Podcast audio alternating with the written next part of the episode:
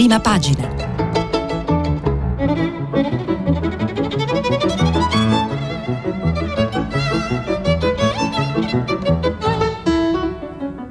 Questa settimana i giornali sono letti e commentati da Gad Lerner, editorialista del Fatto Quotidiano.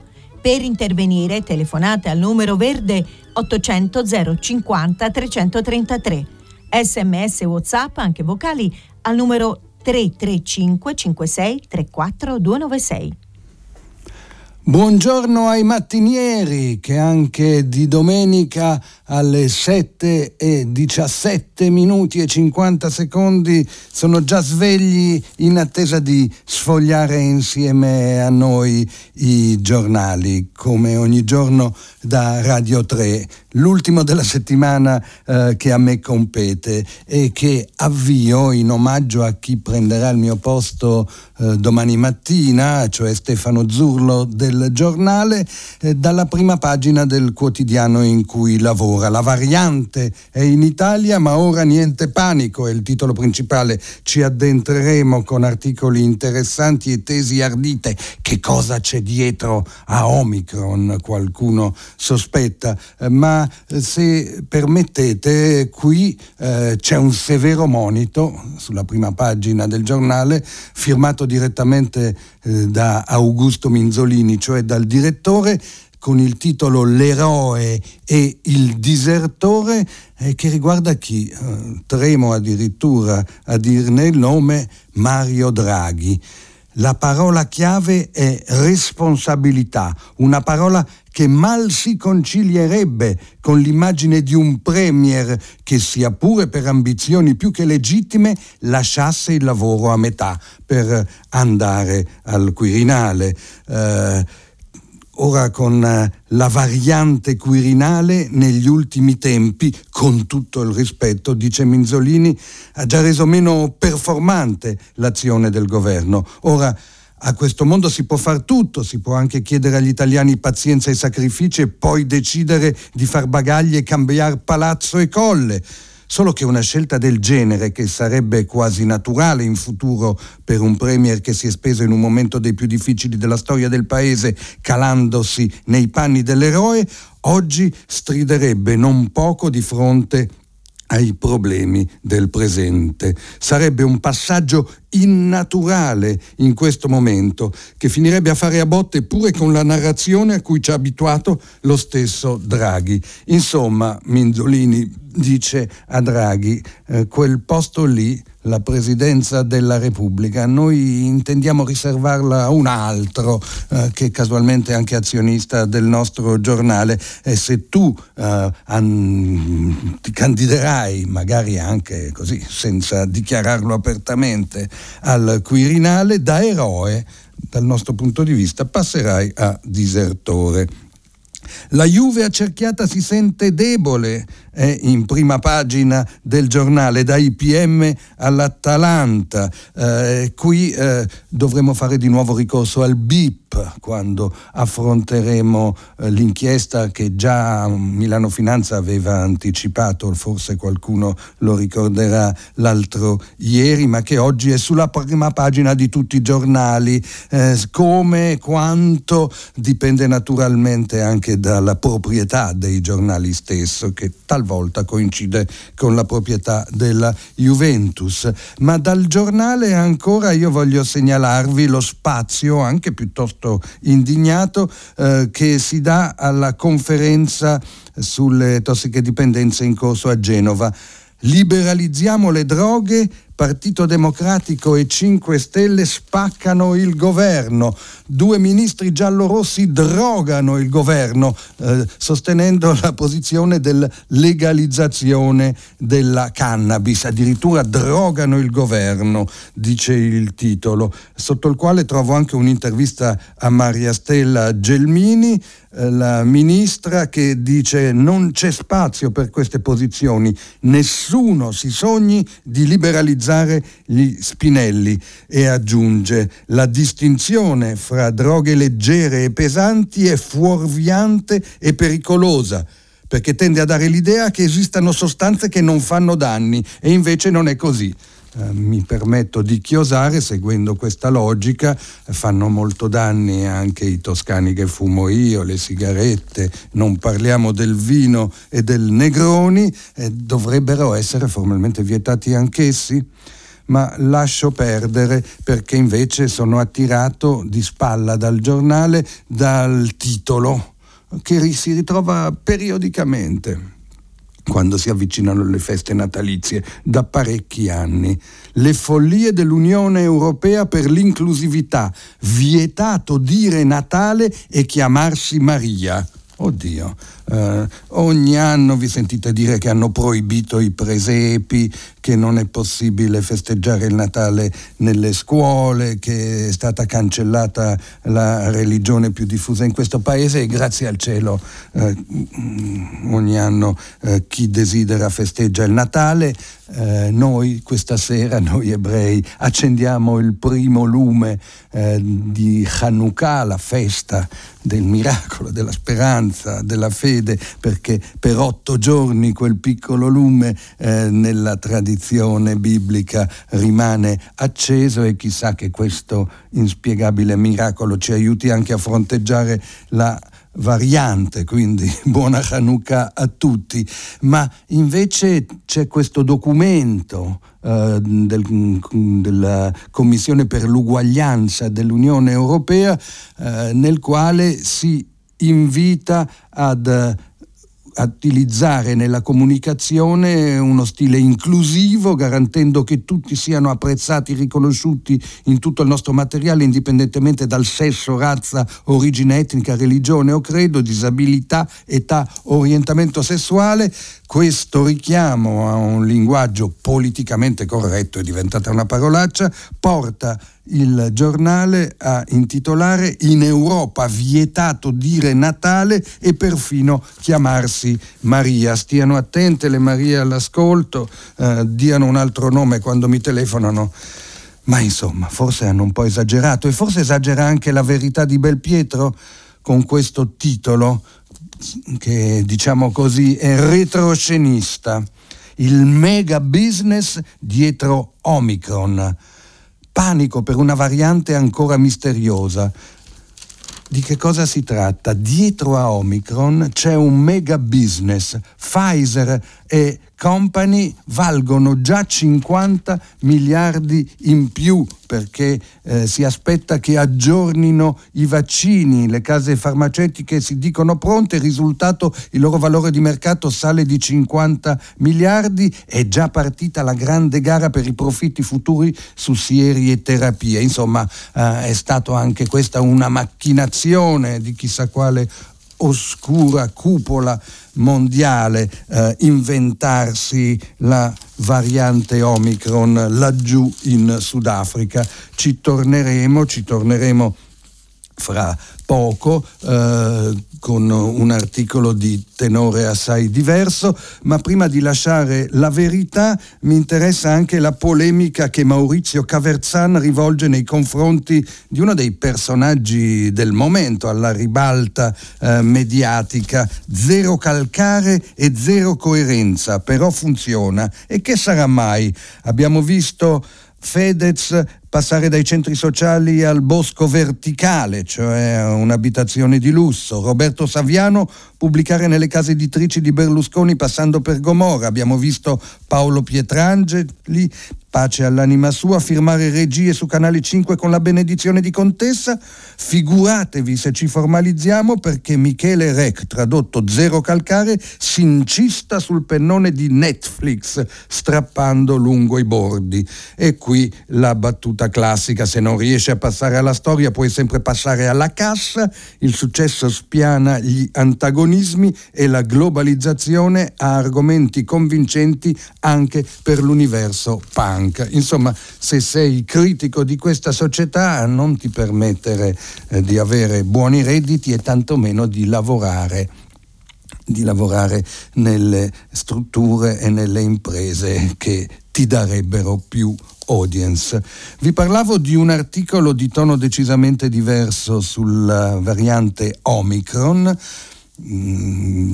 e lo firma sulla prima pagina del manifesto, prima pagina dalla quale trago la grande fotonotizia con scritto "Vive" sul corteo di ieri a Roma, un grande corteo, una grande folla contro la violenza sulle donne, non una di meno è l'associazione che l'ha promosso, ed è Nicoletta Dentico, esperta di salute globale, a suo tempo lungamente direttrice di Medici Senza Frontiere in Italia, a parlarci dell'agio del virus nell'apartheid vaccinale. Ma come? Anche Nicoletta Dentico, anche il manifesto parla di apartheid, come Mario Giordano nei giorni scorsi abbiamo letto a proposito della sorte dei non vaccinati, ma qui lo si dice in ben altro contesto. C'è un beffardo significato simbolico nella capacità che il coronavirus mantiene intatta dopo 2 anni di produrre nuovi stati di eccezione. Questa volta è toccato alla 12ª conferenza interministeriale dell'Organizzazione Mondiale del Commercio, che è stata sospesa in tutta fretta per via della variante Omicron, identificata in Sudafrica negli ultimi giorni. C'è un tiro alla fune, dice Nicoletta Dentico, fra natura e faccende umane. C'è una grande pedagogia però in questo messaggio che ha bloccato la conferenza e che ci arriva dal Sudafrica. Il messaggio è che la natura la spunta sempre perché è più forte, ma gli umani questa evidenza non l'hanno ancora interiorizzata. Il Sudafrica, spiega Nicoletta Dentico sul manifesto, è uno dei pochi paesi africani dotato di un sistema sanitario, ha una significativa capacità scientifica sviluppata sulla scorta di epidemie parallele che affliggono il paese da decenni, e si ricorda qui il virus dell'AIDS. Il paese ha fatto molta strada da quando 20 anni fa il 35% della popolazione era sieropositivo, e nella storia sudafricana si ricordano passaggi scabrosi come il conflitto, l'azione legale delle 39 case farmaceutiche che si erano mosse contro il Medicine Act di Nelson Mandela. Quindi diciamo è una storia vecchia che in qualche modo si ripete su scala amplificata. Da allora il Sudafrica si è affermato sulla scena internazionale con una visione della sanità che ne ha fatto uno dei campioni del diritto alla salute, con scienza e coscienza che Johannesburg ha condiviso immediatamente la sequenza genomica della variante Omicron. E il Sudafrica, ricordiamolo, è il paese che insieme all'India ha proposto all'Organizzazione Mondiale del Commercio nell'ottobre 2020 l'applicazione di una clausola del diritto commerciale internazionale che prevede la sospensione dei monopoli di proprietà intellettuale. Con quale esito, lo abbiamo ricordato anche ieri, bocciato da Stati Uniti e Unione Europea. Quindi il Sudafrica ha seguito queste direttive di condivisione mondiale. Peccato che l'Europa, insieme a Svizzera e Stati Uniti, abbiano risposto alla trasparenza sudafricana bloccandone immediatamente tutti i voli, un segnale preoccupante sulla neanche tanto impercettibile venatura colonialista che sottintende agli sforzi di costruzione della immunopolitica dell'Occidente. La sicurezza sanitaria, si sa, va messa in campo per difendersi dai poveracci, solo che dai poveracci non ci si difende semplicemente bloccando i voli. Nata tra i poveri anche il titolo di Avvenire sulla variante Omicron, tutti al sicuro o nessuno lo è, dice nell'editoriale Walter Ricciardi. Ma io adesso passo al bip, l'ho già dovuto utilizzare, ricorderete forse in settimana per le dichiarazioni molto piene di parolacce del presidente di ITA, la nuova Alitalia, ai manager, promettendo e annunciando che metà dei dipendenti si dovevano tagliar fuori, 4.000 al più presto. Non ci sono state reazioni significative su altri giornali che non il Fatto Quotidiano, dopo che l'ha pubblicato questo testo, e anche i maggiori sindacati hanno fatto finta di non averlo ascoltato. Una parola che comincia per M e che finisce per A, cui c'è tanta M, figura nei dialoghi che la Procura della Repubblica di Torino ieri ha resi noti dentro allo staff dirigenziale della Juventus, che stava gestendo i propri bilanci. Juventus c'è poco da stare allegri, il gioco di parole fin troppo ovvio che trovo su Il Giorno, quotidiano nazionale. La Juve ieri ha anche perso la sua sfida con l'Atalanta, e quindi l'associazione viene facile. Già che di calcio stiamo parlando, lasciatemi citare soltanto di sfuggita che Sandro Neri nell'editoriale del Giorno, a proposito dello scontro sul futuro di San Siro, dello stadio Meazza da demolirsi o meno, propone una questione di democrazia, che si tenga un'assemblea pubblica, se non un referendum. Ma eccolo, Libero, inusitatamente mi viene da dire, nessun altro giornale questa mattina dedica altrettanto spazio alla vicenda dei bilanci truccati. Ecco le carte che inguaiano Juve e Serie A, è il titolone. Fari della procura sui conti, l'esperto, non ci saranno penalizzazioni. Palamara, qua il guru è l'ex magistrato Palamara, bianconeri attrattivi per IPM, e dunque ve le conto perché è davvero notevole. Sono 1, 2, 3, ce n'è una di pubblicità, 4 e 5 le pagine, le prime pagine del giornale, interamente dedicate, oltre alla copertina, da Libero alla vicenda, con tanto di parabola di Andrea Agnelli, vincente d'insuccesso, firmata da Alessandro Giuli. Le plusvalenze gonfiate però stanno al calcio come le bugie stanno alla politica, l'uno non può più esistere senza le altre, dice Fausto Cariotti. Dunque, quindi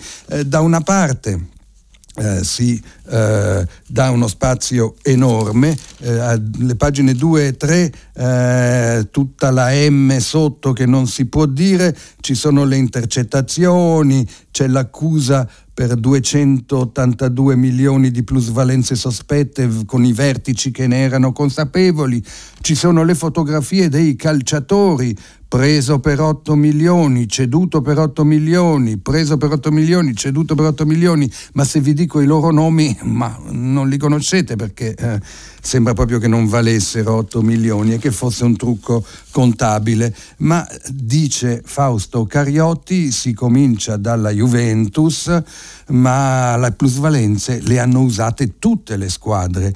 Peggio sono messi i conti, maggiore è l'incentivo a usare l'espediente. Del resto, in un mondo di cifre iperboliche, chi può dire se i 62 milioni di euro per cui è stato valutato Pjanic, ceduto al Barcellona, corrispondano o no a un prezzo di mercato? Chi o cosa determina quel prezzo, non essendoci una trattativa continua come avviene per i titoli scambiati in borsa?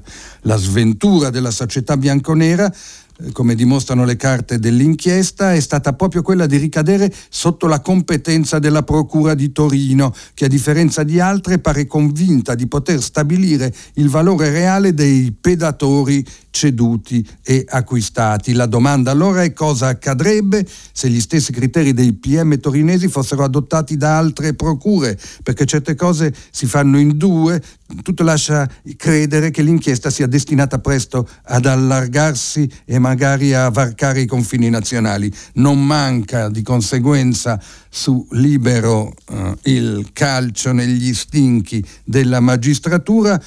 Il valore dei calciatori sarà spesso gonfiato ad arte, ma lo stesso si può dire di quello di molti magistrati. Ma intanto lo spazio, vi ho detto, che è enorme, tanto che c'è anche Luca Palamara a dire la sua. Indagare sulla Juve attira i riflettori, e quindi lo farebbero per pubblicità i magistrati torinesi. Da Libero ancora voglio segnalarvi perché Draghi è l'uomo migliore per il Quirinale. Mi dispiace questa contrapposizione con il giornale cugino, mi viene da dire, ma qui è Antonio Socci, che a lungo sul giornale scrisse in passato, a dire: i compagni si rassegnino, non c'è un candidato migliore di Draghi per andare al Quirinale, e lo fa recensendo il libro Draghi o il caos, la grande disgregazione dell'Italia, c'è una via di uscita, insomma, firmato da Ludovico Festa e Giulio Sapelli. Il Fatto Quotidiano torna sul tema dei vaccini. Omicron c'è da luglio, ma all'Africa zero dosi. Questo è il titolo principale. Si parla di vaccini ai bambini per occultare i veri problemi.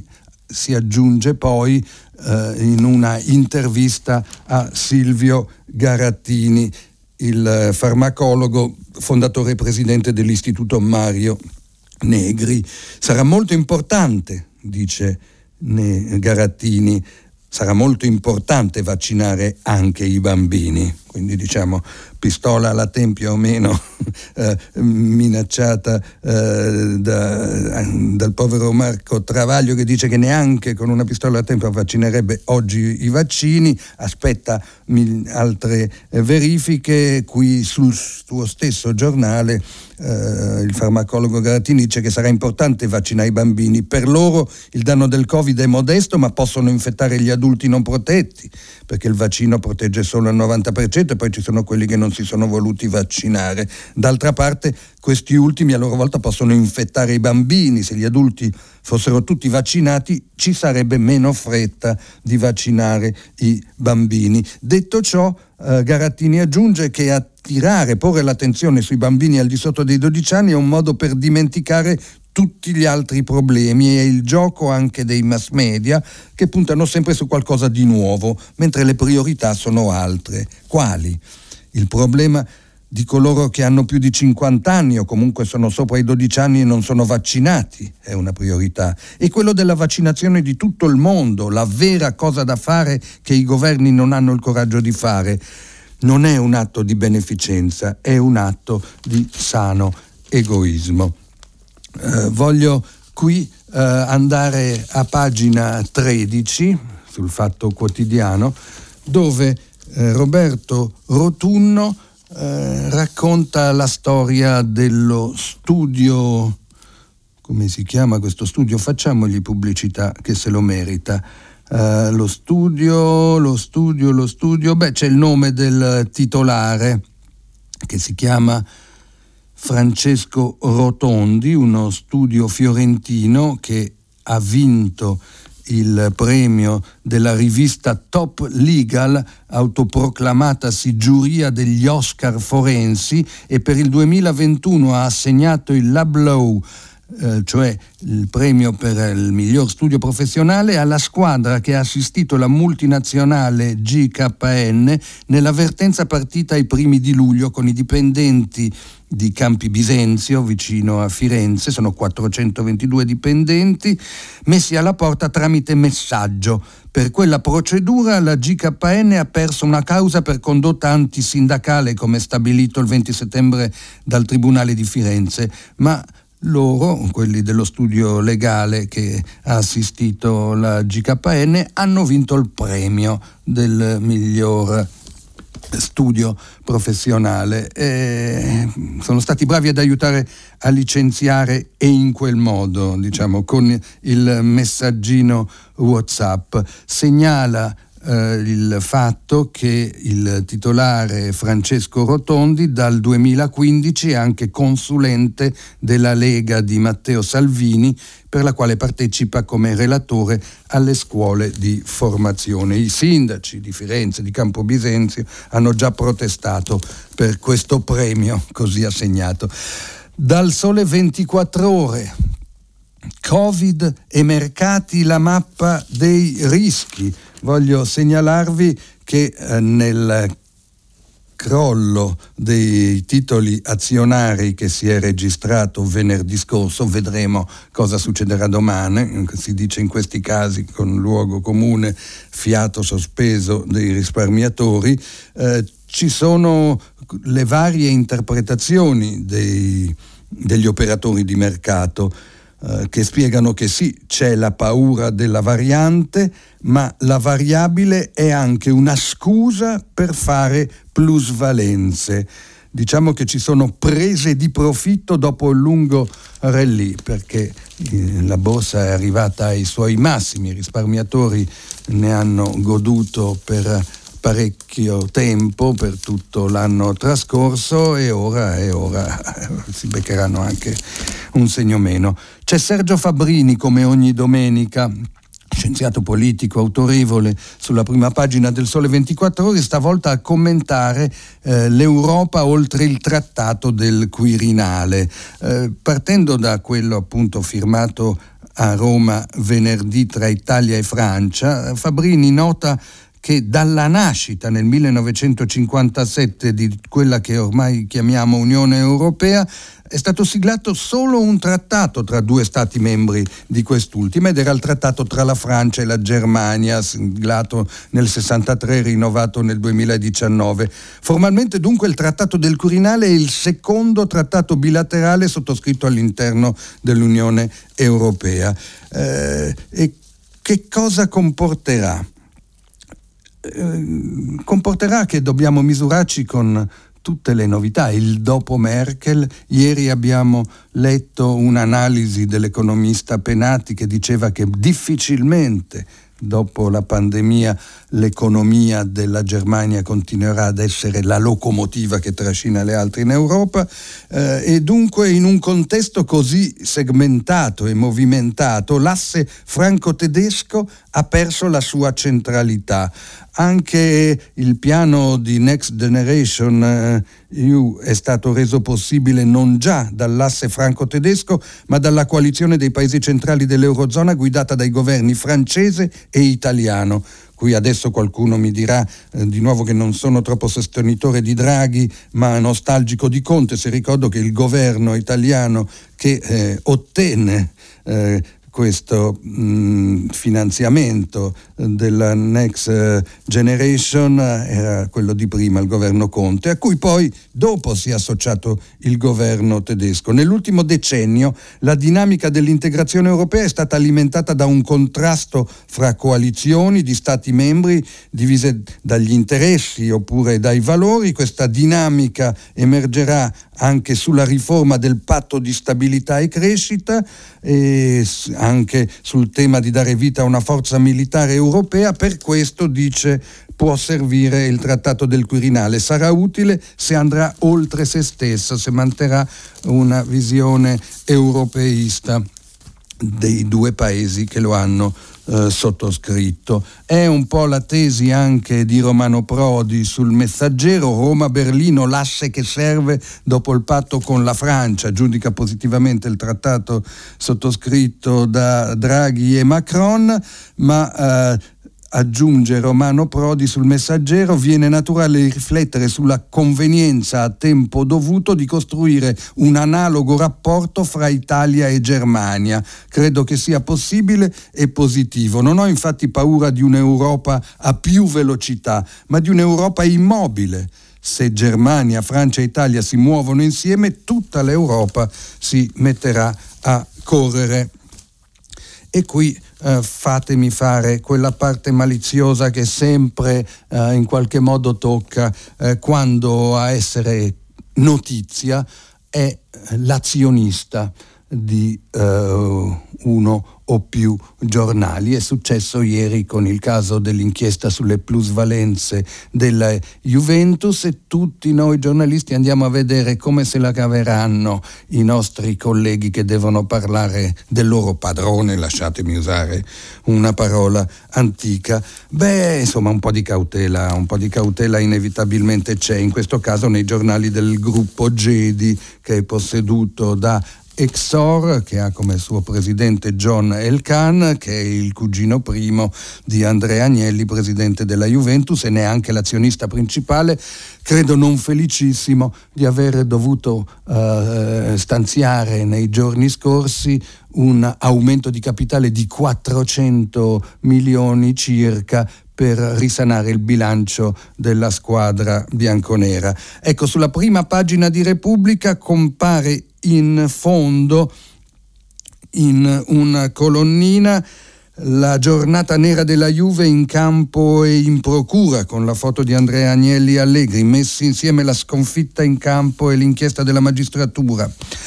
Sulla Stampa di Torino stanno negli occhielli sopra la testata le due notizie sull'inchiesta Juve 9 ore in procura per Cherubini, IPM, il metodo Paratici per fare plusvalenze e la sconfitta con l'Atalanta, con fatalismo di Allegri. C'è anche un terzo giornale di proprietà del gruppo Gedi, che è il Secolo XIX, sulla cui prima pagina ho cercato lungamente la notizia dell'inchiesta sulla Juventus, ma qui proprio non c'è, perché c'è la Sampdoria che ha battuto il Verona, ma non c'è, diciamo, la notizia di cui vi parlavo. Omicron sbarca in Italia, è il titolo principale di Repubblica, che dà spazio anche ai venti di guerra sulla Bosnia incredula. Davvero tutti siamo un po' increduli di questo ulteriore fronte di crisi che si apre nel caos e nell'instabilità internazionale di questo momento. Mentre la fotonotizia principale è per una foto che fa male, vedere una giovane donna vestita all'occidentale, senza il velo, con la borsetta di tracolla, in un bel giardino pubblico. Usciamo da tutti gli stereotipi sul profugo, sulla profuga, le cui ultime parole prima della tragedia nella Manica sono registrate nei messaggi WhatsApp che da quel gommone che si stava sgonfiando inviava al suo fidanzato. Mariam Amin si chiamava, che scriveva al fidanzato: stiamo affondando, imbarchiamo acqua, ma vedrai che ce la faccio, tra poco finalmente ci vediamo. Il fidanzato che la aspettava a Londra. Lei è curda, viene dall'Iraq del Nord, una regione a maggioranza curda che ho visitato, con capitale Erbil, che ha già vissuto il dramma dei profughi che dalla Siria, fuggendo al fanatismo dell'ISIS, si riversavano sul suo territorio, e che tante discriminazioni, tanti tradimenti anche da parte dell'Occidente hanno vissuto. È, diciamo, una figura simbolo in qualche modo di questa situazione. Ma dalla pagina dei commenti di Repubblica voglio leggervi, perché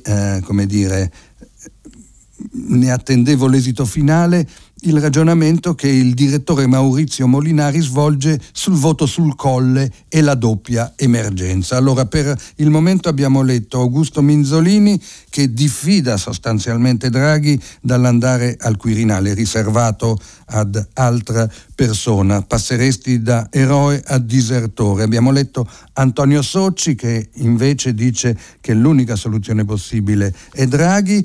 Sentiamo Maurizio Molinari. Il pericolo Covid-19 per noi è tutt'altro che al tramonto. Lo stato di emergenza nazionale a fine anno dovrà probabilmente essere rinnovato e l'intera UE resta vulnerabile al virus.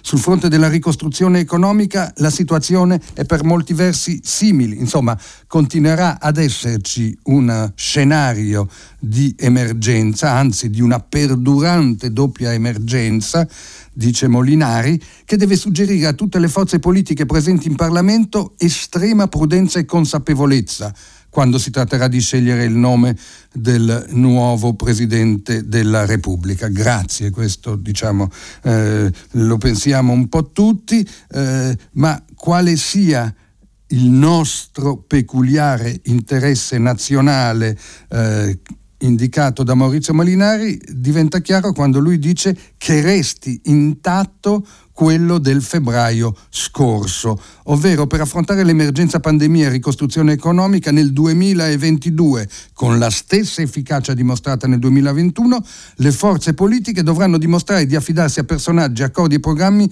capaci di continuare a garantire forte stabilità interna e grande credibilità internazionale. Insomma, l'unica cosa che io ne deduco è che Repubblica, il suo direttore, sono favorevoli a che continui questa coalizione di unità nazionale che garantisca appunto un primato dei migliori nella gestione della crisi, della quale crisi economica il vice direttore di Repubblica, da poco nominato Francesco Guerriera, parla lì accanto. Mercati, il ritorno della paura, la nuova ondata del virus influenza l'economia, e dice che in maniera speciale influenza la percezione, l'allarme degli investitori in Europa, perché il vecchio continente era riuscito a riaprire le proprie attività economiche più rapidamente e ampiamente degli Stati Uniti e dei paesi emergenti. Quindi questa vittoria nella lotta contro il virus rende la possibilità di nuovi lockdown molto molto inquietante per gli investitori, che hanno confessato molti di loro di essere stati completamente spiazzati, ad esempio, dal lockdown quasi totale annunciato dall'Austria un paio di settimane fa. Naturalmente poi aggiunge che l'industria più esposta ai flussi e riflussi della pandemia è senza dubbio quella dell'ospitalità. Dal marzo 2020 il grafico dei movimenti azionari del settore sembra l'elettrocardiogramma di un paziente che alterna cocaina e marijuana. Repentine riprese, altrettanto repentine ricadute. L'ultima prognosi non è buona. Le azioni di aziende di alberghi, ristoranti e altri passatempi sono ai livelli più bassi da luglio. Questo è il punto. La vaccinazione di massa ha evitato l'obbligo di tornare a chiuderci in casa, nuovi lockdown, ma da qualche parte comincia ad arrivare anche questa. La Stampa, per esaminare sulla sua prima pagina l'inchiesta che un'inviata di guerra, Francesca Mannocchi, porta nelle periferie di Roma, le periferie delle nuove povertà, la prigione addirittura delle periferie. Ci sono le foto del Corviale a Roma e c'è appunto questo messaggio per cui condizioni estreme non dobbiamo andare a cercarle soltanto in Afghanistan o in Libia, come magistralmente è abituata Mannocchi a fare, ma si può, ahimè, anche nel nostro paese, mentre il direttore Massimo Giannini si occupa oggi di team. Lo fa anche con un tono severo, rivolgendosi a Draghi e Colao: dateci la linea su team e la rete, perché dopo una lunga analisi dei fallimenti intorno alla società telefonica italiana, il direttore della Stampa rileva che cosa pensi il governo della partita in corso è questione che ricorda l'Unione Sovietica secondo Churchill, un indovinello avvolto in un mistero all'interno di un enigma. Il premier Draghi finora ha piantato tre paletti: protezione dell'occupazione, protezione della tecnologia, protezione della rete. Troppo poco e troppo vago. Il ministro Vittorio Colau, se possibile, è stato ancora più evasivo. Da quando è in carica non una parola chiara o un'indicazione di rotta, né sul futuro dell'azienda, che giustamente non gli compete, ma neanche sull'assetto del settore, che necessariamente lo interroga. Governo, se ci sei, dacci la linea, chiede Giannini sulla Stampa. Mentre è il secolo XIX a dare, come potete immaginarvi, spazio significativo al cannabis legale. Scontro, Orlando apre, no di Salvini, con un commento che si trova anche sulla Stampa di Luigi Manconi, che incoraggia il segretario del PD Letta a sostenere la battaglia della liberalizzazione della cannabis, così come è contenuto nel programma di governo del governo del semaforo tedesco, quello appena varato. Vado al Corriere della Sera, che in prima pagina sulla nuova variante ha due articoli, due pagine interessanti di approfondimento. Sono molte di più, ma io voglio leggervi parte dell'intervista a Franco Locatelli, il coordinatore del Comitato Tecnico Scientifico, che parla di questa variante Omicron, molto rapida nella diffusione, ma non sappiamo se sia capace di provocare una malattia grave.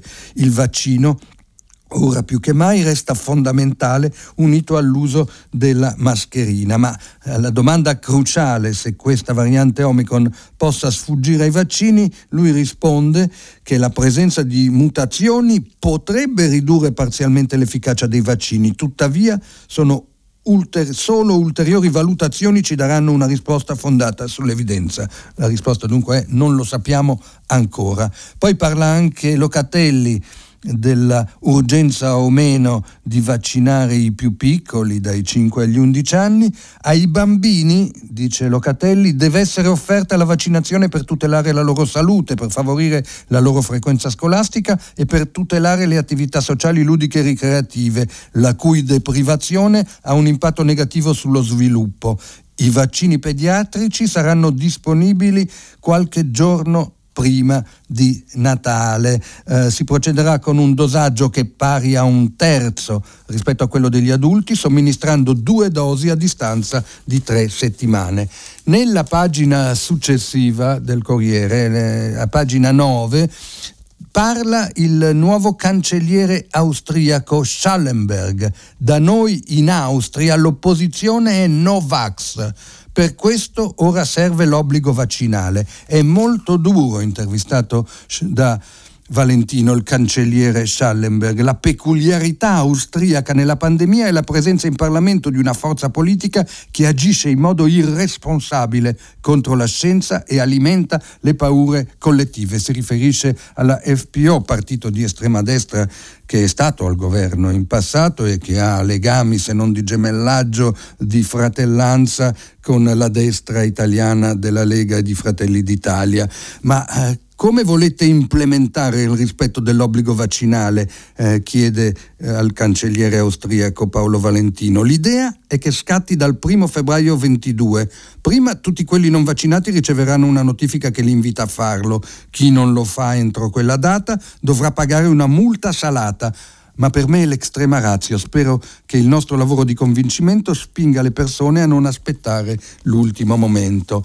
Nella stessa pagina trovo la notizia della Svizzera, che oggi fa il referendum sul Green Pass, e di Israele, che valuta la chiusura ai turisti, mentre è mio dovere segnalarvi, avendo parlato della rubrica di Sergio Romano la settimana scorsa, in cui proponeva che l'Unione Europea muovesse guerra alla Bielorussia, come ci torna su Oggi. Vorrei tranquillizzare i lettori a cui non è piaciuto che nell'ultimo numero di questa rubrica sia stata proposta un'operazione militare contro la guerra ibrida dichiarata all'Unione Europea da Lukashenko. Continuo a pensare che l'uso delle forze armate in queste circostanze sia necessario, ma aggiungo che in altre occasioni ho espresso contemporaneamente un'altra speranza, che l'Unione Europea proclami la sua neutralità, come è accaduto nel caso della Confederazione Elvetica. La Svizzera è neutrale, ma non significa che un popolo neutrale debba rinunciare a combattere se le circostanze lo costringono a difendere la sua integrità e la sua indipendenza. Con ciò abbiamo superato addirittura le 8, me ne scuso e attendo le vostre telefonate. Gad Lerner, editorialista del Fatto Quotidiano, ha terminato la lettura dei giornali di oggi. Per intervenire chiamate il numero verde 800 050 333. SMS e WhatsApp, anche vocali, al numero 335 56 34 296. Si apre adesso il filo diretto di Prima Pagina. Per intervenire e porre domande a Gad Lerner, editorialista del Fatto Quotidiano, chiamate il numero verde 800 050 333. SMS e WhatsApp, anche vocali, al numero 335 56 34 296. La trasmissione si può ascoltare, riascoltare e scaricare in podcast sul sito di Radio 3 e sull'applicazione Rai Play Radio. Eccoci con la prima telefonata. Pronto? Pronto? Chi parla? Giovanna da Olbia. Mi dica buongiorno. Buongiorno dottor Lerner, le vorrei parlare della questione della compagnia aerea Air Italy, di cui nessuno parla, sembra un tabù. Ci sono 1300 persone, di cui 600 solo a Olbia, che stanno per essere licenziati entro dicembre. Questa compagnia... Mi aiuti a ricordare, Air Italy è l'ex Meridiana o sbaglio? Meridiana, che comprendeva Meridiana, che prima era Lissarda. Meridiana comprendeva anche Meridiana Maintenance, una manutenzione che era un'eccellenza in Europa, che hanno insegnato la manutenzione aerea in Francia, in Burkina Faso. Sì. E cosa succede? Lei mi parlava di 1300 persone a rischio di licenziamento. Sì, tra, manutentori, personale tecnico e personale di volo. 1300 persone. Silenzio assoluto, solo qualche accenno nei giornali, nei telegiornali locali, ma sono lieto allora. Non importa niente a nessuno. No, importa moltissimo ai sardi. Io che ho avuto occasione di venire spesso nel vostro nella vostra bellissima isola di recente, che ci tornerò anche nei prossimi giorni per lavoro, so quanta ansia vi sia sul peggioramento dei collegamenti con il continente, come si dice, anche per il prezzo decisamente elevato invece dei traghetti. Meridiana è una storia assai infelice di rapporto con azionisti che sembrava potessero fare investimenti formidabili, ma questo valeva anche per Alitalia, non soltanto per Meridiana Air Italy. Ricorderete la storia di Etihad degli Emirati, fu un altro comportamento maldestro di governi del passato, compreso quello dell'attuale conferenziere nel Golfo, Matteo Renzi, e quindi associamo l'allarme che lei ci fa per questi 1300 a quello riguardante ITA, perché nei giorni scorsi abbiamo commentato le parolacce del presidente della ex Alitalia Altavilla, ma forse più conta il contenuto, i 4.000 posti di lavoro di troppo. Ora io non voglio fare della demagogia, semplicemente fermarmi al dato occupazionale, perché immediatamente mi arriverebbero i messaggi sui privilegi corporativi che nel passato hanno beneficiato una parte di questi lavoratori, che quindi adesso meriterebbero di vedersi scaricare. È molto complesso questo smantellamento in atto, ma senza volerlo ammettere e dichiarare, del sistema del trasporto aereo italiano, che oltretutto giunge, me lo lasci dire Giovanna, a rendere ancora più difficile la condizione dei lavoratori di Air Italy, in un momento in cui il trasporto aereo mondiale si sta di fatto ridimensionando fortemente, non solo per il blocco dovuto alla pandemia, ma anche per gli alti tassi di inquinamento che provoca e che in futuro si considerano complicati da gestire. Prima di sentire la telefonata successiva voglio leggervi il messaggio di Mustafa da Treviso, che chiede quali criteri usa il governo italiano per gestire gli ingressi e i rientri dall'estero in questo periodo del Covid. Non riesco a capire, dice Mustafa, perché uno che rientra dal Senegal, che fino a ieri ha avuto 0 casi di Covid da 2 mesi, debba stare in isolamento fiduciario, mentre chi rientra dagli Stati Uniti, dove si parla di 100.000 casi al giorno, è libero di andare e venire. A me sembra assurdo, perciò sarebbe opportuno sapere il criterio che viene adoperato. Forse ha ragione Nicoletta Dentico, che sul manifesto di oggi parlava, ahimè, di un involontario spirito coloniale che permane. Com'è che diceva? Inforco di nuovo gli occhiali e ve lo rileggo. Un'impercettibile venatura colonialista, per cui sarebbero più contagiosi quelli che arrivano dall'Africa di quelli che arrivano dagli Stati Uniti, e questo sta dietro anche alle politiche che ci hanno impedito di assumere fra le priorità la vaccinazione nei paesi poveri. Altra telefonata, pronto? Pronto, buongiorno, sono Mario da Foggia. Dica. Senta, io parlo dell'Unione Europea. C'è stato questo trattato del quale nessuno sa nulla, ma io credo che questi... Beh, adesso scusi se la interrompo, ma ieri il Foglio lo ha pubblicato integralmente, adesso si sa. Chi vuole informarsi sui contenuti del trattato del Quirinale può farlo, perché è stato pubblicato. Mi scusi la precisazione. Senta, però io credo che questi trattati bilaterali minino l'Unione Europea, perché non diventa più un'unione, ma sono patti bilaterali. E poi ci vedo anche un'altra cosa, la volontà sempre più evidente della Francia di essere alla testa dell'Europa, e quindi in certo qual modo noi si diventa un po' sudditi, un po' così, siamo in una posizione subalterna. E poi si dà ragione anche ai paesi dell'est che dicono che le loro leggi sono prevalenti su quelle europee. Che ne sarà dell'Unione alla fine di questo?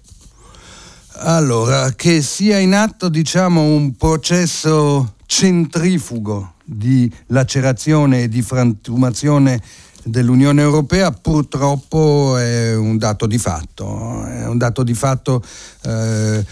incontestabile. Lei ricordava da ultimo la sentenza della Corte Costituzionale polacca, che ha detto le leggi nazionali sono vigenti e superano anche la giurisdizione dell'Unione Europea.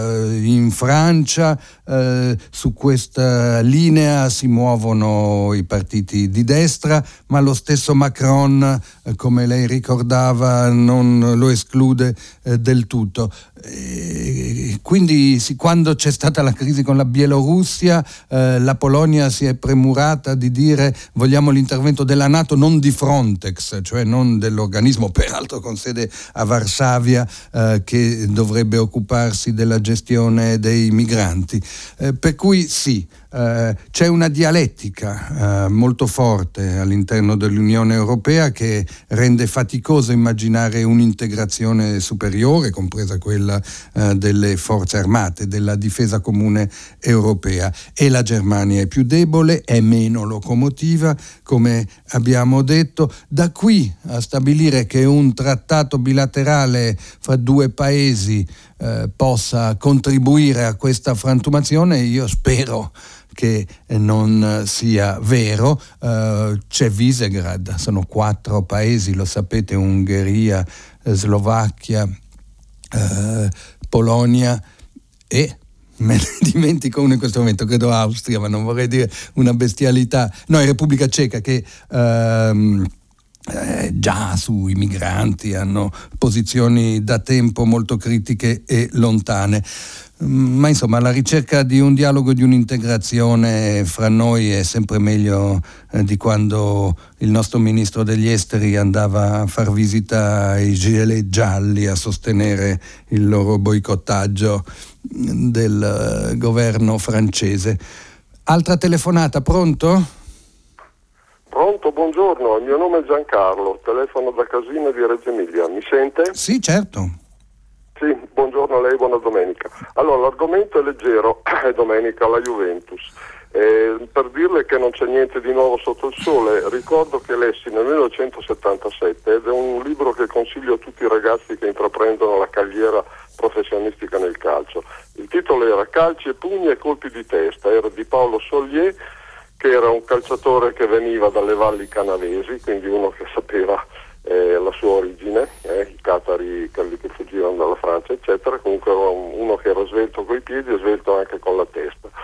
E raccontava di lui dall'Astima Kobe fu ceduto al Perugia, il Perugia quell'anno andò in Serie A, adesso non la faccio lunga, comunque il presidente del Perugia lanciò una campagna che era un'azione in porta, quindi invitava i tifosi del Perugia ad acquistare un'azione del Perugia, ma erano azioni fasulle, quindi chi dava i soldi sapeva più o meno consapevolmente che comunque erano soldi che andavano a finire nelle tasche del presidente. Ecco. Ricordo ad esempio il caso Lentini, il valore sì, possiamo citarne tanti, ma lasci che io contesti la sua premessa. È domenica, siamo tutti appassionati di calci, ma non è un tema leggero. Non userei l'aggettivo che lei ha adoperato, quello dell'inchiesta torinese, per varie ragioni. Ricordate che divenne un caso di Stato la questione della Superlega soltanto pochi mesi fa, quando alcune squadre europee, tra cui la Juventus era capofila insieme al Real Madrid, progettavano un campionato in cui la redditività, i diritti televisivi fossero innanzitutto appannaggio di una dozzina o una quindicina al massimo di squadre tra le più forti e necessariamente tra le più ricche d'Europa. Andò a finire che Boris Johnson pose un veto alle squadre britanniche e che altre si siano ritirate rapidamente. Qui ci sono questioni di falsi in bilancio, di disinvoltura nella gestione dei bilanci. Sulla Juventus potrei aggiungere la vicenda ancora aperta a Perugia riguardante gli esami di italiano facilitati all'università per il calciatore Suarez, poi bloccato in qualche modo ma agevolate dal Ministero dell'Interno, che aveva risposto in maniera assai rapida e zelante alle pressioni della Juventus, che chiedeva di far diventare italiano quel formidabile centravanti per tempo. E poi vogliamo porre una questione ancora più grande di quelle che sui giornali viene trattata purtroppo spesso soltanto sul piano dei pettegolezzi, del gossip, del raccontare il conflitto familiare, ma dietro alle vicende giudiziarie interne alla famiglia Agnelli e Elkann, la madre Margherita Agnelli, i figli John e Lapo e la sorella sulla eredità del nonno, l'avvocato Agnelli, emergono distrazioni di fondi molto cospicui, si parla di oltre 1 miliardo all'estero, depositati all'estero, che così ci raccontano un tema che riguarda la classe dirigente italiana e la sua capacità di esercitare leadership in sintonia con gli interessi nazionali, appunto, che forse sarebbe meritevole anche di analisi politiche, temi leggeri come vede, ma anche molto pesanti, perché ci raccontano di come è fatta la piramide della nostra società. Vediamo se c'è qualcosa da leggere. Sì, ce n'è moltissimi di messaggi qui, alcuni piuttosto indiscreti. Prima che termini la sua settimana volevo chiederle, non tanto perché ha lasciato Repubblica, ma perché tra i pochi giornali di sinistra abbia scelto proprio il Fatto Quotidiano e non invece il Manifesto. Vabbè, ma qua insomma entriamo in un campo che mi sembra più poco interessante e un po' pettegolo. Posso rassicurarla che non è stata una scelta di convenienza economica, se questo la tranquillizza, ma qui mi fermerei. Naturalmente c'è Norberto da Varallo che non manca di ricordarci che domani, in realtà è oggi, domani quando accederà il secondo lume di Hanukkah, si ricordi che è la 44esima giornata di solidarietà con il popolo palestinese, che aiuti a far luce per due popoli perché illumini la sola via della pace, la loro pacifica convivenza. No? È un bel messaggio. Credevo che volesse maliziosamente dire parla dei palestinesi visto che hai parlato degli ebrei, e invece Norberto Davarallo, con il quale mi scuso per questa così replica preventiva, dice con saggezza che di questa luce abbiamo molto bisogno. Poi ce n'è tantissimi di messaggi. Rosy Bindi e la sua proposta per un contenimento del prezzo dei vaccini stabilita attraverso regole mondiali, che temo resterà inascoltata. E poi andiamo avanti con le telefonate. Pronto? Pronto? Pronto? Sì? Buongiorno, sono Luciana da Grosseto. Mi dica, Luciana. Ho proposto in un messaggio un tema che non è stato trattato stamattina da lei, perché non è un tema di emergenza, ma è un altro tipo di emergenza, secondo me. È un tema globale, quello dell'educazione. Dell'educazione è in una chiave, che è quella di cui mi sono occupata, mi sto occupando da tantissimo tempo: storia, memoria, cultura umanistica e cultura scientifica, perché ultimamente abbiamo sentito una nuova esaltazione dell'educazione di tipo tecnologico. Quello che serve nella scuola è educare alla tecnologia, alla scienza naturalmente, ma attraverso la tecnologia. Ricordiamo le 3 I, dimentichiamocene anzi. Io credo che sia fondamentale perché sta sotto a tutti i temi emergenziali. La scienza è la chiave, senza scienza non ci sono vaccini, senza scienza non c'è progresso, eccetera. Ma l'applicazione dei risultati scientifici ha bisogno di qualcosa di più.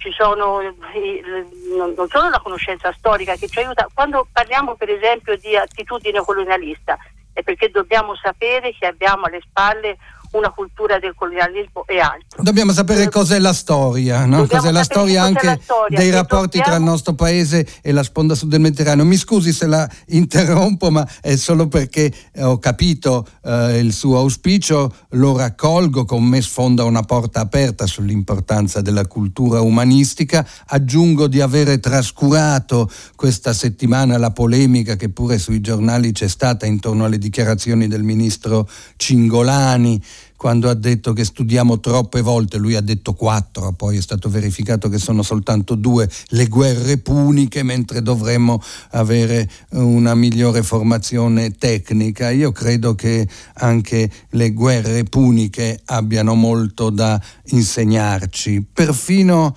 sulla traversata delle Alpi, che, a proposito dei rapporti tra Africa ed Europa. E sono quasi sicuro, pur non conoscendolo, che il ministro Cingolani quella fesseria non la ripeterebbe, gli deve essere scappata. Vediamo un po' qui. C'è una signora che chiama da Cuneo, Mariella, dice: non sono valsusina ma appassionata, convinta delle ragioni dei Notav, e oggi sono indignata e offesa dalle dichiarazioni del direttore di Repubblica, che ha paragonato i Notav ai terroristi degli anni 70. So che c'è anche una querela, una causa giudiziaria in corso, vedremo come andrà a finire. Mi si chiede poi da parte di Anna di Roma, se io ritenga esista realmente una regia internazionale dell'estrema destra che fomenta la ribellione Novax e quale ne sarebbe lo scopo finale, sorprende l'irrazionalità diffusa che vede milioni di persone credere in teorie a dir poco strampalate. A me non sorprende, forse perché sono stato, a proposito di storia, appassionato studioso dell'anno 1000, dell'epoca in cui moltitudini di persone erano convinte che quella data, quella scadenza dovesse necessariamente coincidere con la fine del mondo, con l'imminenza del giudizio universale, e quindi il passaggio e la ricerca di una vita eterna richiedesse pratiche magiche le più diverse. È nella natura dell'uomo, nel caos e nel mistero alimentare queste superstizioni. Io oggi le chiamo così, ma sono intrise anche di spirito mistico, oppure di rancore, di calcoli. Che cosa ci sarà dietro? Avete visto oggi un giornale, La Verità, diretta da Maurizio Belpietro, sostiene che dietro alla variante Omicron ci sarebbe anche un piano per valorizzare ulteriormente Pfizer e le altre case farmaceutiche che, dovendo adattare i vaccini, guadagneranno ancora più soldi. Ora, sarebbe bello poter affrontare laicamente il tema dei super profitti, dei profitti eccessivi, io aggiungerei, delle case farmaceutiche, ma anche di altre imprese che si sono avvantaggiate, pensate alla logistica, del pandemia, ma vorremmo farlo senza pensare che dietro ci sia un piano diabolico. L'estrema destra ha una regia mondiale, non credo ai complotti né dell'una né dell'altra parte. L'estrema destra ci sguazza e trova, motivi per riscuotere consenso. Altra telefonata, chi parla? Pronto? Sì, pronto, buongiorno, sono Roberto e telefono dalla provincia di Padova. Sì. Io torno su un argomento di cui si è parlato molto questa settimana e anche la precedente, cioè dei profughi tra la Bielorussia e la Polonia. Allora si è parlato delle responsabilità, parlando di Putin, di Lukashenko, dell'Europa, eccetera, però quello che mi ha impressionato è stato il silenzio della Chiesa polacca, una Chiesa ultracattolica, sappiamo, e questo silenzio mi ha ricordato un altro silenzio ben più importante del passato. Mi riferisco, come lei immagina, a Pio XII. Ecco, volevo sentire il suo parere su questo. Nella Chiesa cattolica è in atto uno scontro, io credo anche salutare, aperto. Non abbiamo avuto tempo questa settimana di parlarne. Oggi mi pare che un giornale, non mi ricordo che se sia La Verità o Libero, adesso intanto che le rispondo vado a cercare, annuncia che Comunione e Liberazione ha un nuovo presidente dopo che ha rassegnato in anticipo sui tempi previsti le sue dimissioni, Don Carron. Sono il nuovo presidente ad interim, perché sarà in corso un complicato dibattito interno. Fa parte di un fermento nel quale non c'è dubbio che la Chiesa polacca si è posta in contrapposizione mai esplicita, ma evidente, con i messaggi e con il pontificato di Bergoglio. C'è dietro, l'ho accennato nei giorni scorsi, una autopercezione di sé come il Cristo dell'Europa, la Polonia la grande sacrificata, la nazione cristiana per eccellenza, che soltanto per brevi periodi ha potuto godere di autorità, autonomia e indipendenza. Si rimpiange e si ha nostalgia di quei momenti, si guarda con diffidenza alle alleanze internazionali e alla minaccia del vicino russo o del vicino tedesco, e in questo la mancata umana solidarietà a chi soffre ai confini, magari anche solo perché viene identificato con l'infedele musulmano, con qualcuno di diverso, anticristo, è qualcosa che, lasciatelo dire a chi non ne ha titolo, a me sembra cozzare vistosamente con il messaggio evangelico, ma è diffuso anche in Italia, non soltanto in Polonia. Vediamo qui, c'è Nicola da Torino che dice secco secco che la liberalizzazione delle droghe leggere darebbe una mazzata alle mafie internazionali. Io credo che sia un po' esagerato, Nicola, perché le mafie internazionali hanno ormai un radicamento tale che non passa attraverso la cannabis, per intenderci, una sua vendita controllata, ma certamente sulla microcriminalità, sul piccolo spaccio nelle nostre città e nei nostri paesi la mazzata lì arriverebbe. Ancora una telefonata, pronto? Chi parla? Sono Marcella Catignani, chiamo da Capoterra in provincia di Cagliari. Buongiorno. Buongiorno, vorrei segnalare il fatto che in Etiopia si sta consumando una tragedia che un po' sta passando sotto silenzio. Ha ragione.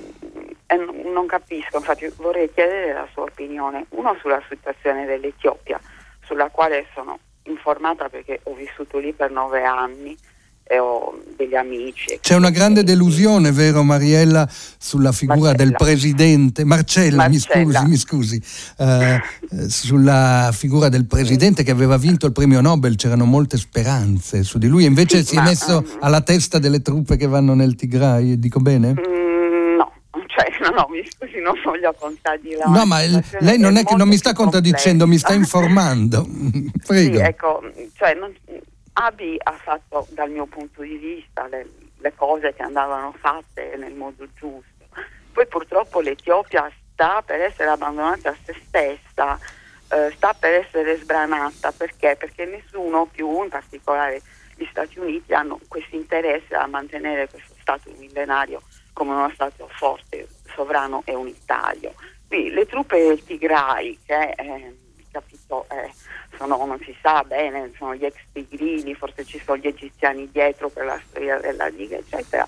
La causa dell'esercito tigrino purtroppo è stata sposata dai media occidentali, per cui ora il presidente Abiy, dall'angelo che era, è diventato il diavolo, il violento.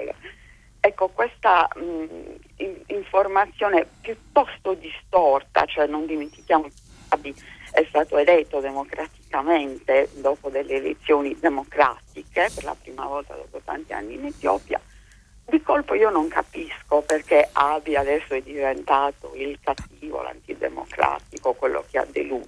Ecco, non essendo in grado di entrare in dialogo con lei per incompetenza, qui la fermo, ma colgo l'occasione della sua giusta osservazione. Ne parliamo pochissimo e stiamo parlando pochissimo di una regione, il Corno d'Africa, in cui l'Italia è stata protagonista. Soltanto nel 1960 è terminata l'amministrazione fiduciaria italiana sulla Somalia e prima, ahimè, abbiamo fatto l'impero in quella che veniva chiamata Abissinia all'italiana. Abbiamo inventato l'Eritrea e in Etiopia abbiamo commesso efferatezze. Se la interrompo un attimo, ci sono ancora tantissimi italiani che vivono lì ad Addis Abeba. I miei alunni della scuola italiana erano italo-etiopi, non capisco perché neanche anche adesso in questa situazione, un conflitto che tra l'altro rischia di diventare etnico, c'è un disinteresse. Io credo di poterle dare una parziale risposta e qui la saluto citando un libro che ho letto da poco e che consiglio, di Francesco Filippi, che si intitola più o meno però noi gli abbiamo costruito le strade e i ponti, e si riferisce all'argomento con il quale noi tendiamo a rimuovere le nostre responsabilità rispetto al colonialismo, in particolare in Libia e appunto nel Corno d'Africa. Come dire, queste popolazioni selvagge primitive non sono state capaci di comprendere il bene che gli italiani gli hanno portato, insieme all'iprite, insieme al gas con cui sono stati sterminate anche intere popolazioni civili, assoggettandole. Noi guardiamo con imbarazzo a quella situazione di paesi, e mi riferisco anche alla Somalia oltre che all'Etiopia, che stanno diventando casi di scuola fallimentari di stati che non sono più tali, che non sono più in grado di esercitare una sovranità, tantomeno in forme democratiche, e sembra quasi appunto un ginepraio da cui tenersi alla larga. Vediamo Roberto D'Ancona: l'obiettività dei giornali e giornalisti si vede bene nel caso Juventus, calcio non giocato, quando pochi potenti controllano la stampa c'è poca libertà reale. Poi sui diritti ce n'è tantissimi di messaggi, scusate l'imbarazzo della scelta. Dall'isola d'Elba Maria: veramente non capisco tutti quelli che sostengono la candidatura di Berlusconi per il Colle, è una tattica per spaventarci oppure fanno sul serio e contano sulla scarsa memoria degli italiani? Abbiamo già dimenticato tutti i guai del governo Berlusconi, che fu costretto a dimettersi per lo spread arrivato a numeri lunari? Io credo che facciano sul serio, credo che ci sia un calcolo preciso. La rottura culturale che sarebbe rappresentata dalla elezione di un candidato, uso una brutta parola ma di quelle che ormai sono in auge, divisivo, così divisivo, segnerebbe un'epoca nuova. La eventuale, improbabile ma non impossibile elezione di Silvio Berlusconi a Presidente della Repubblica anticiperebbe un rovesciamento degli equilibri italiani, con una egemonia della destra che si farebbe a quel punto stabile e permanente nel tempo, come avvenuto in altri paesi e come non so se sia auspicabile che avvenga in Italia. Un'altra telefonata, pronto? Sì, pronto, sono Gianni da Catania. Sì. Volevo criticare il modo con cui respinge il complottismo. È giustissimo, secondo me, respingere il complottismo, perché il complottismo corrisponde a una forma di pensiero contestabile, di cui parlo fra un secondo.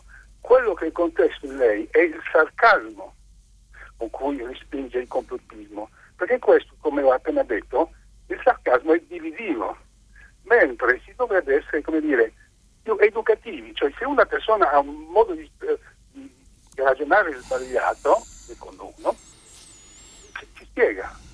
Allora, il complottismo è frutto, o meglio, in ultima versione di una forma di pensiero che lei conosce bene, che è quello del capo espiatorio. Cioè, c'è un problema complesso, come tutti i problemi, piccoli e grandi, si cerca un colpevole e si fa fuori.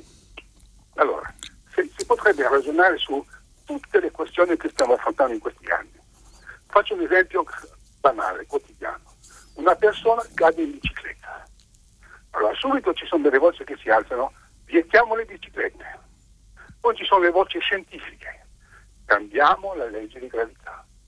Ecco, vedi, si cerca un motivo, invece di guardare il complesso delle cose che hanno portato a una caduta. Lei a questo punto mi incuriosisce: che mestiere fa? È insegnante? Guardi, su un sito dove è pubblico c'è una serie di definizioni, la prima è educatore. Ecco, allora la ringrazio del consiglio pedagogico che mi ha dato, prezioso, lo dico questo davvero senza sarcasmo e senza ironia. C'è sempre il pericolo di presentarsi supponenti, altezzosi, troppo assertivi o peggio sfottenti nei confronti degli altri, e invece è sempre sbagliato, ma è sempre anche difficile trovare le parole giuste. Fin dai primi giorni del lockdown, quando l'unica occasione per uscire di casa era portare il cane a fare la pipì, capitava di incontrare un'altra gentile signora che cominciava a dirti: ma lei lo sa, vero, che questa epidemia è stata provocata? Oddio, dicevo io, da chi? Da Bill Gates, e lui l'ha anche annunciato in delle interviste, ma come, non le ha viste? Che lui ha voluto inoculare questo virus che gli consentirà poi di mettere il chip a tutti i cittadini del mondo e con ciò di fare soldi a palate. E io non sapevo bene come rispondere a questa signora. Lei diceva: ma mi scusi, mi sembra che Bill Gates sia già o il primo o il secondo uomo più ricco del mondo, crede che davvero abbia bisogno di fare ancora soldi a palate? Sì, ma come fa lei che è giornalista a non saperlo? Bene, ci vuole pazienza e bisogna trovare il modo di rispondere. Accolgo il suo invito. Sentiamo l'ultima delle telefonate. Pronto? Pronto, buongiorno, sono Elena da Bergamo. Buongiorno. Innanzitutto mi scuso, sono emozionata, però sono molto contenta di parlare con lei. Anch'io, ma non sprechi il suo tempo, per carità. Vado velocissima. Allora, io sono una fisica, ritorno sul tema della telefonata della signora di prima. Sì. E volevo dire che innanzitutto io, nonostante quello che ha detto, io noto comunque sempre un certo quasi disprezzo verso le facoltà scientifiche, nel senso che innanzitutto sono remunerati meno, proprio anche a livello aziendale, e poi anche nelle discussioni si dice sempre: beh, ma questi sono aspetti più tecnici, questo, come se fosse quasi una cosa sminuente. E poi secondo me, forse perché io ho avuto una bravissima insegnante di storia e filosofia al liceo, io non vedo tutto questo contrasto. Secondo me anche la storia è una scienza, anche la letteratura, cioè si parla di metodo, nel senso che studiare storia non vuol dire impararsi tutti gli eventi, ma vuol dire acquisire un metodo per conoscere. E secondo me alla fine è la stessa cosa della matematica, è la stessa cosa, è un filo comune su tutti gli approcci, cioè sia scientifico sia storico, cioè quello che condividono è un metodo razionale di studio. Questa è una bellissima conclusione, quella che la fisica Elena da Bergamo mi consente di fare, perché in questo legame, in questo intreccio tra cultura umanistica e cultura scientifica e cultura tecnica sta anche il riconoscimento dei nostri limiti, la ricerca del mistero, del misurarci con il soprannaturale o con l'inspiegato, che è proprio anche di tutti i tecnici e di tutti gli scienziati più coscienziosi, e che per questo troveranno anche nella poesia, nella letteratura e certamente nella ricerca storica fondamenti per un buon metodo di azione. Che poi siano remunerati meno, è vero che chi frequenta economia o chi ce la fa, tra i pochi che riescono a far carriera dopo aver frequentato giurisprudenza, magari guadagnano di più, ma anche, diciamo, chi fa le facoltà umanistiche non è che se la passi molto bene. Questo è un problema che affronterete ancora a prima pagina. A me adesso tocca il saluto, tocca il passaggio del testimone a Stefano Zurlo del Giornale, che sarà qui domani mattina alle 7:15. Vi do un consiglio in proposito: questa alternanza è molto sana. Se vi capita ogni tanto, quando andate in edicola, comprate un giornale che esprime idee e opinioni molto lontane dalle vostre. Vi stupirà come sia interessante entrare in dialogo con le sue argomentazioni. A me non resta che ringraziarvi per la pazienza con cui mi avete sopportato, con cui siete intervenuti, ringraziare la redazione di Prima Pagina, Giuliano Salvatelli per la parte tecnica, e chissà, darci appuntamento un po' più in là nel 2022. Buongiorno a tutti.